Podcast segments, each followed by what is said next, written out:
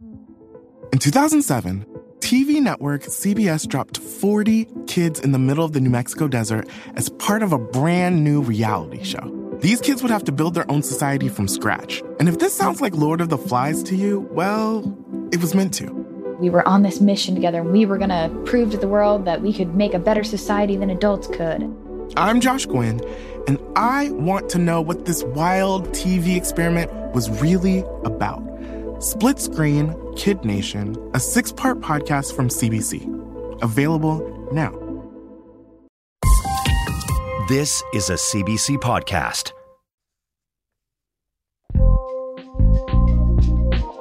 I remember when True Detective came out, everyone was talking about it, but that was 10 years ago. It's been a while since True Detective has felt urgent, but folks, we're back. Today on the podcast is a brand new season of True Detective, and critics cannot stop raving about it.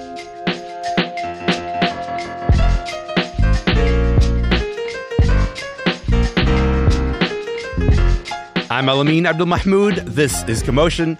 All right, so the fourth season of True Detective just came out. It's set in Alaska. It stars Jodie Foster as a chief of police in a remote town. I want you to hear a bit of the trailer. Some people come to Alaska to escape, get away from something. Sometimes they come here looking for something. Sometimes they find it. I'm treating this like a murder case.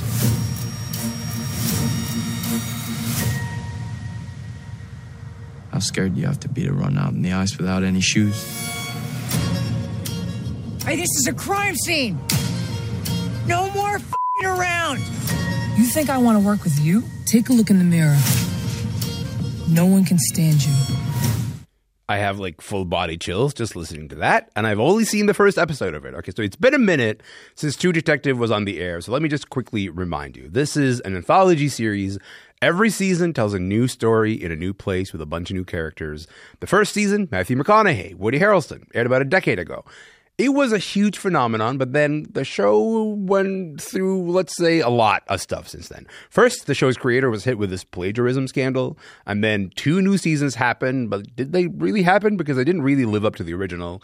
But then we're back. This new season, True Detective Night Country, has a new showrunner. Her name is Issa Lopez. She's at the helm, and is already being hailed as the second coming of that first season of True Detective. There's a couple of people who are here who are really excited to talk about it. Jackson Weaver, Kathryn VanArendonk. Welcome to the show, y'all. How's it going? Thanks for having me. I'm excited to talk about this. Oh my goodness. Oh my goodness. that, like both both your eyes were like lighting up as you were hearing the trailer. You're like, ah, yes, we're in it. We're in this universe. Um, okay, so the premise of True Detective Night Country is that there's a group of scientists who have gone missing from an Arctic research lab. Jodie Foster's character is teaming up with a detective played by Kali Reis. The case seems to have some connection, maybe, to the last case that they worked together. Kathryn, let's talk about this season. How does this season tap into the DNA of what makes True Detective something that stands out from the rest of TV? So, TV is replete with detectives and crime fiction and has been from the very beginning of, of the form. One of the things that has distinguished the first season of True Detective um, is that usually we like our police procedural shows to be fairly grounded in reality. Mm. And there was a way that the first season of True Detective was tapping into this uncanny, potentially supernatural gothic sense mm-hmm. of horror which is usually not as far as as the crime shows tend to go and so this season really feels like it is connected to that first season more intensely than I think seasons two and three, mm. because it is so close to that same sense of does this crime have entirely plausible, realist explanations? Are there elements of what's going on here that are sort of beyond human understanding? Mm-hmm. Um, that's really the biggest one. I would say that the other thing is you get that same kind of dynamic between your two lead detectives where you have somebody who is more of a older you're you're grizzled you're you're yeah. world weary and then you have somebody else who's younger who maybe is more open to come, some of these supernatural explanations and it's a lot about the sort of play between those two people yeah i uh, i have to say last night in the middle of the night after after watching that episode I woke up and I thought I heard someone say, "She's awake," and uh, and I was like, "That goes my there goes my night. I'm not gonna be able to continue sleeping for the rest of the night."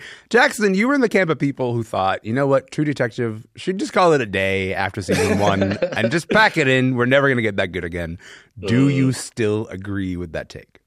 Uh, that might be a little bit harsh. I, I, I, was a little bit negative, I will admit, but I will say, you know, earlier before we were just talking about, you know, us all coordinating our sweaters. Kathryn, I think we might have been coordinating our answers because I had the exact same opinion about this new season. Now, like mm. the first season, we had this supernatural element to it, which makes it work. Like it, it makes this show uh, different from what's already out there. It's different from Fargo. It's different from Under the Banner of Heaven. It has this kind of Lovecraftian, spooky, scary horror, supernatural element to it. Yeah. And it totally went away after the following seasons. And I think a part of that was, well, it, it totally went away in the second season for sure, which is what made everyone kind of think that the show should have been one and done, should have ended. And part of that reason is because it was rushed to production. You know, the first season, created by showrunner, creator Nic Pizzolatto, was in his thoughts and his minds for however many years, for decades. He was writing it forever, based in where he's from, Louisiana. That's where he grew up, and he has yeah. all these interesting elements of his life. Second season, a year later, it comes out. Not enough built in. He hired somebody else, another novelist, to try and help him write it, get all these avenues going, try and make it as deep and convoluted as the first season. And it was just a mess. Too many things going on. Third season is incredibly interesting. Mahershala Ali, who's the main detective in that one, really leads that show. There is a sure. little bit of an element of supernatural, what's going on here with these murders but it wasn't the you know knockout punch that really gave that intense feeling that we got from season one and I was kind of thinking, like, why even keep making this? We already have Fargo. Why not just watch that? So but, then they make a season four, and oh my goodness, season four, we get the spooky scary back. We get two. It's inspired by two of the most spooky scary true stories that have ever been told in the annals of true crime and mystery, and it really is infused with that that emotion that we got from the second season, Kathryn. I totally agree with what you were saying. Yeah, I think as we're talking about it, I really do have to physically get the feelings that entered my body out of my body through mm-hmm. like shakes and stuff. And I'm saying this, Kathryn, as someone who's watched one episode. I've seen episode one, and that was it. You have had, had access to screeners. Uh, does that feeling ever leave your body at all watching the rest of the episodes? Well, I was going to say, uh, I I I have been saying that I have seen all of this season, but that is not accurate because I really only had a good chunk of the last episode described to me by my husband who watched it while I hid under a blanket. So I really do think that you're yeah. in for a ride. It's okay. Okay. Does, does the rest of the season build well? Is that? It's, uh, it's, I think so. Yeah. I think so. I mean, I think one of the easiest things to complain about, particularly with mystery stories, is pacing. And I do have things that I wish had been given a little bit more time. There mm. are hmm. some character notes that I wish I had a little bit more space to breathe because I think there is such an escalation in the last two episodes in particular. Like, really hold on to your butts. And... I've already been holding on to my butts, man. Okay, right, continue. you are not prepared, Elamin. Um, mm-hmm. and and I do think there are some elements of that that I wish had had just a little bit more space. Um, but but by the time you get to, the, to those last two, it's really rip roaring. And and uh, and if you're afraid, if you have claustrophobia issues, I'm really gonna recommend you consider this one carefully. Great, thank you so much for that warning. Now I have to live with that for the rest of the weeks while we wait for the rest of the show. Jackson, let's talk a little bit about uh, the performances in the show. We got Jodie Foster, mm-hmm. um, and Jodie Foster and her co-star star uh, Kali Reis. Kali Reis, world champion boxer, only started uh-huh. acting a couple of years ago. Uh, t- talk to me a little bit, Jackson, about the performances. What do you think of her performance and her on-screen dynamic with Jodie Foster? I mean, Kali Reis is like one of the most impressive acting finds I think that we can point to in the past few years. It's one of those. I don't know what it is with athletes come because we've had you know the the musician to actor pipeline for yeah. so much so long, the rapper to actor pipeline. I don't know, like wrestlers, boxers, fighters. Big John Cena guy, Cat Jackson. Is that was that was happening here? No. yes, yeah, John yeah, Cena. Yeah, of course. Uh, like, what is the what is the element in fighting that lends itself to acting? I don't know, but Kali Reis totally has it. The intensity, the fire, the the, the her character aligns so so well with what the, the emotion that she's bringing to the screen and Mm. working really well with Jodie Foster, who I am a big Foster head. I don't know if that's what we're called, but I'm going to name it right now. Huge fan of Jodie Foster, and I think she is kind of the the thriller queen. You know, Panic Room. I like Flight Plan. I like, of course, Silence of the Lambs, uh, X Files. She just has this embodiment, this intensity that is kind of this cold intensity that is very impressive in this. I do have some gripes a bit with the performance, a bit with the writing. Maybe something that True Crime has kind of hobbled itself with is the Matthew McConaughey character from season one that doesn't land quite as well as Jodie Foster. And I don't know if we've been looking at the headlines of these interviews she's been giving out where she's hating on Gen Z, which that is just a little bit fine. of a, it's it's fine. She's it's like earned a little it. bit of a, it's a stereotype of True Detective, the grizzled old detective that hates the younger generation and is um, divorced from their own sense of self and their own self hatred makes them hate everybody else. And like it's an interesting archetype, but it's one that's been in every season so far of True of True Detective. So seeing it again here, something that didn't really um mine new content too much but aside from that i mean the acting here is stellar and the story is just as impressive Uh, Kathryn, again, we've seen one episode, but I was running through the office raving about a particular performance, which is John Hawkes, because we don't get enough John Hawkes just like out here in general. Yes. You know, a classic Yes. character actor. Talk to me about John Hawkes in the show. What, what, what is he? What is he doing? So he plays a a sort of I don't want to say rival de- lead detective, but he is this more like a peer for Jodie Foster's character. Um, and his son is Jodie Foster's sort of assistant. Yeah. And that dynamic becomes very crucial to sort of how this season develops.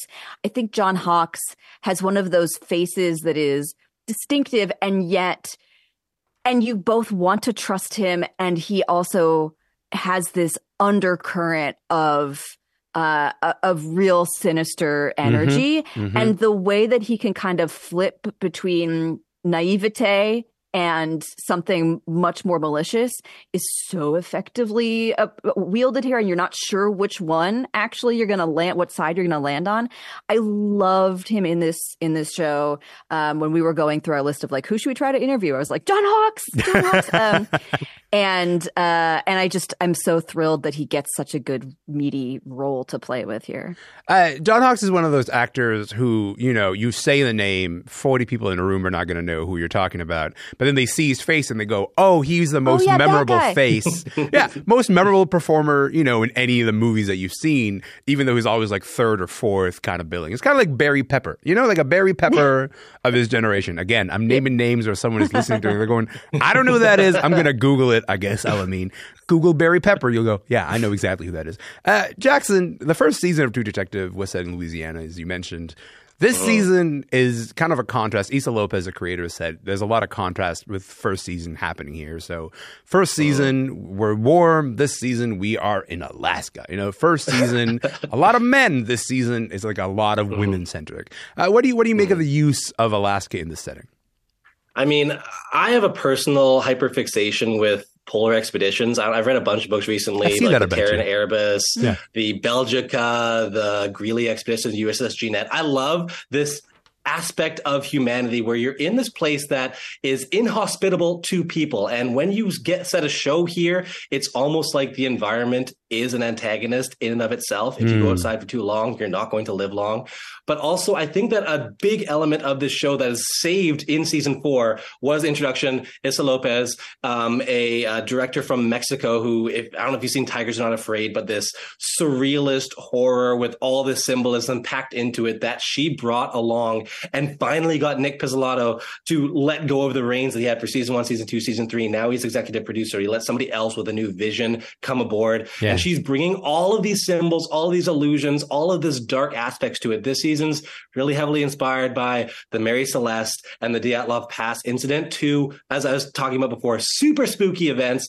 Mary celeste this ghost ship that um, was found off the coast of canada. Everyone was gone. Um, there's only a rowboat attached to the back and they'd all disappeared. I love this story. Dyatlov pass incident. This incident of these hikers who were found frozen in russia all naked all run, running from their tents. no idea as to what might have happened to them.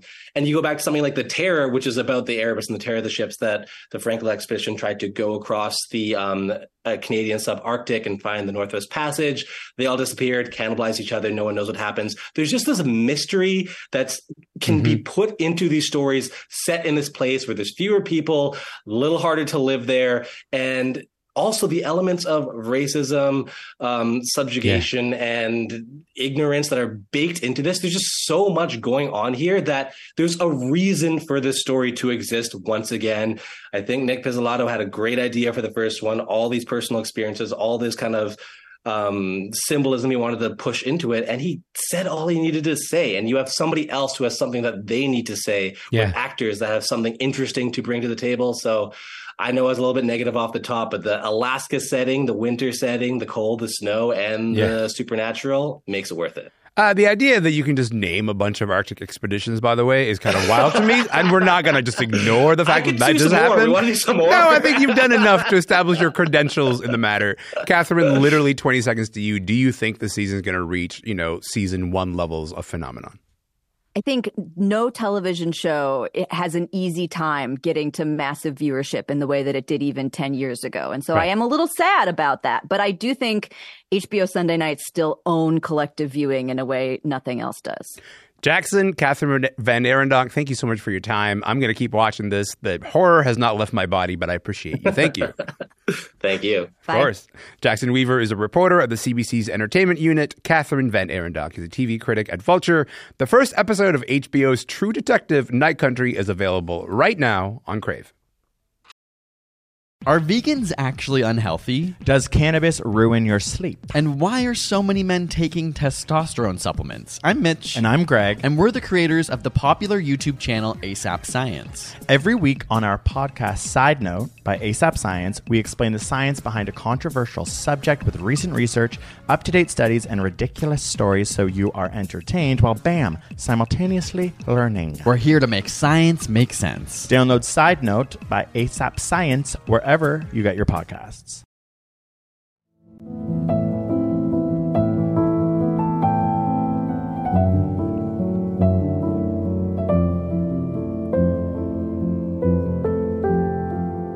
My name is Elamin Abdul Mahmoud. This is Commotion. We're going to take a moment to switch gears here. And just a heads up, we'll be talking about a topic that I think some listeners might find difficult. Over the holidays, we learned that the South Korean actor Lee Sun, Kyun had died. He was found dead in a car in Seoul, and it's believed that he took his own life. Lee was a star on the rise both at home and abroad. He starred in Bong Joon Ho's film Parasite, which won Best Picture a few years back. Lee Sun, Lee Sun Kyun played the father of the rich family in that film, if you remember it. In the wake of his passing, a coalition of artists and filmmakers, including Bong Joon Ho, have come together to ask for more protections for artists. This is from a news conference held on Friday. 고인의 수사에 관한 내부 정보가 최초 누출된 시점부터 어, 극단적인 선택에 이르기까지 2개월여에 걸친 기간 동안 경찰의 수사 보안에 과연 한치의 문제도 없었는지 관계자들의 철저한 진상 규명을 촉구합니다. A bit of Bong Joon-ho speaking at Friday's news conference. Here to talk about this is Korean pop culture professor Michelle Cho. Michelle, welcome back. Welcome back to Commotion, friend. Uh, nice to be here. Thank you. Of course, I'm glad to have you here. Listen, I think we need to start by talking about what happened to the actor Lee Sun Kyun. Can you tell us a bit about what was going on through the in the public eye um, that led up to his death? Sure. Okay. So Lee had been dealing with a lot of bad press since October. Um, that's when a criminal investigation started into alleged use of illegal drugs. Um, and that led to him being dropped from upcoming projects as well as advertising contracts and that sort of thing. Um, and the days in, I think a few days before his death, he had gone through a marathon 19 hour interrogation, mm. which was his third round of questioning by police. Um, and so, yeah, that couldn't have been a great experience. Uh, can we, I guess, just give a bit of a broader context of like why is an allegation of drug use? Why is that? A, why is that a really big deal for any public figure in South Korea? Hmm. So, it's really hard for me to overstate like how scandalous and um, just devastating hmm. uh, drug conviction would be for a celebrity in South Korea. I think there are two factors to this, and they kind of have some historical uh, context. But um, the first is that using illegal drugs is very taboo in South Korea, and you'll find that you know attitudes like just about recreational drugs, drugs, that. Okay. Yes. Yeah. Yeah. Yeah. I mean, the drugs that Lee was accused of taking were marijuana Mm. and uh, ketamine, I Yeah. think, which both have, you know, legalized uses in other places in the so called um, developed West. So I was gonna say, like yeah. the comedian Pete Davidson, his whole new special is about him using ketamine and like joking about it, right? Like, he, he sort of quite openly Yes. talks about it. But in contrast, um, Yes, that's not the case in South- South Korea. Exactly. And so I think this taboo against, um, you know, banned substances, illegal drugs, narcotics, um, it starts in um, the 60s and 70s in when when South Korea was ruled by a military dictatorship.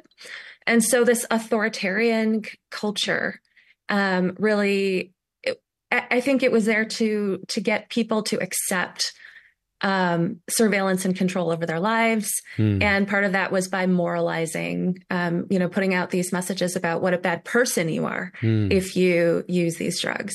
And so that's one of the the kind of streams I think of context that that help us to understand Right. why this would be so bad.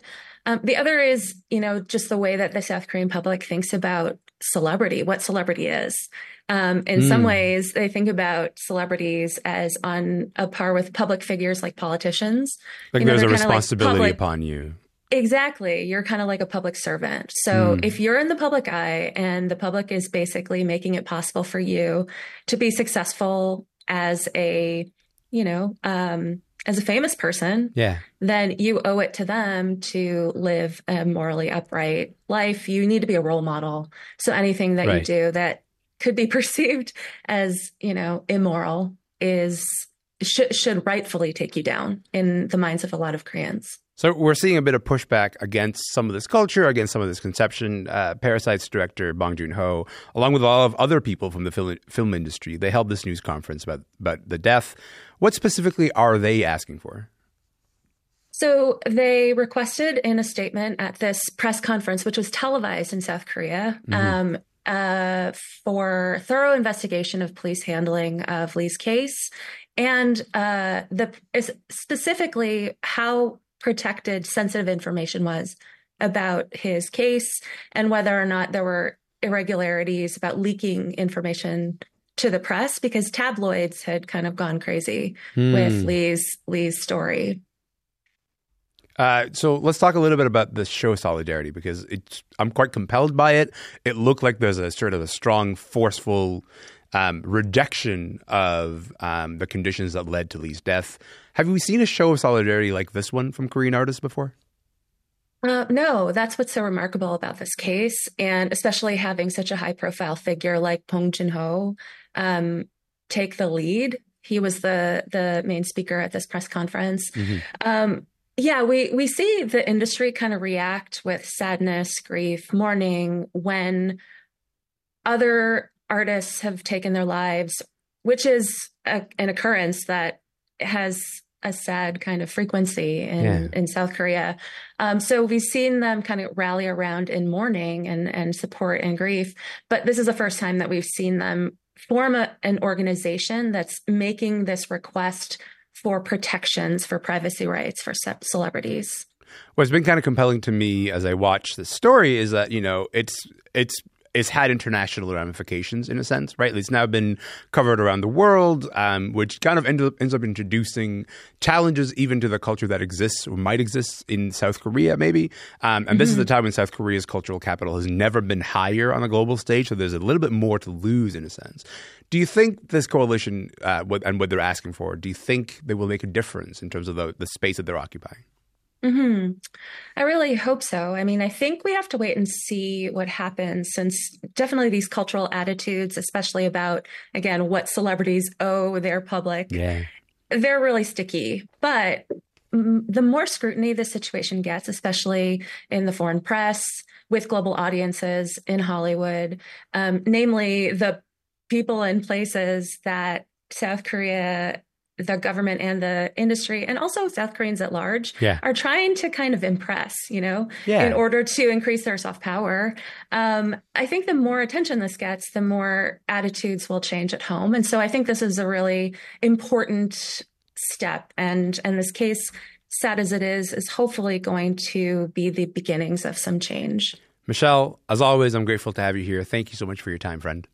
Oh, thanks for having me. Of course. Michelle Cho is a professor in the Department of East Asian Studies at the University of Toronto. For more on the story, cbcnews.ca.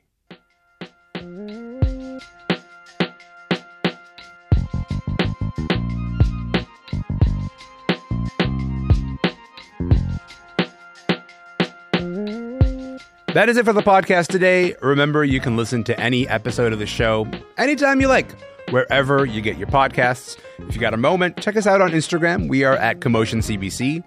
My name is Elamin Abdul Mahmoud. I'm going to be back tomorrow. So if you've got the time, we'd love to hang out then. See you then.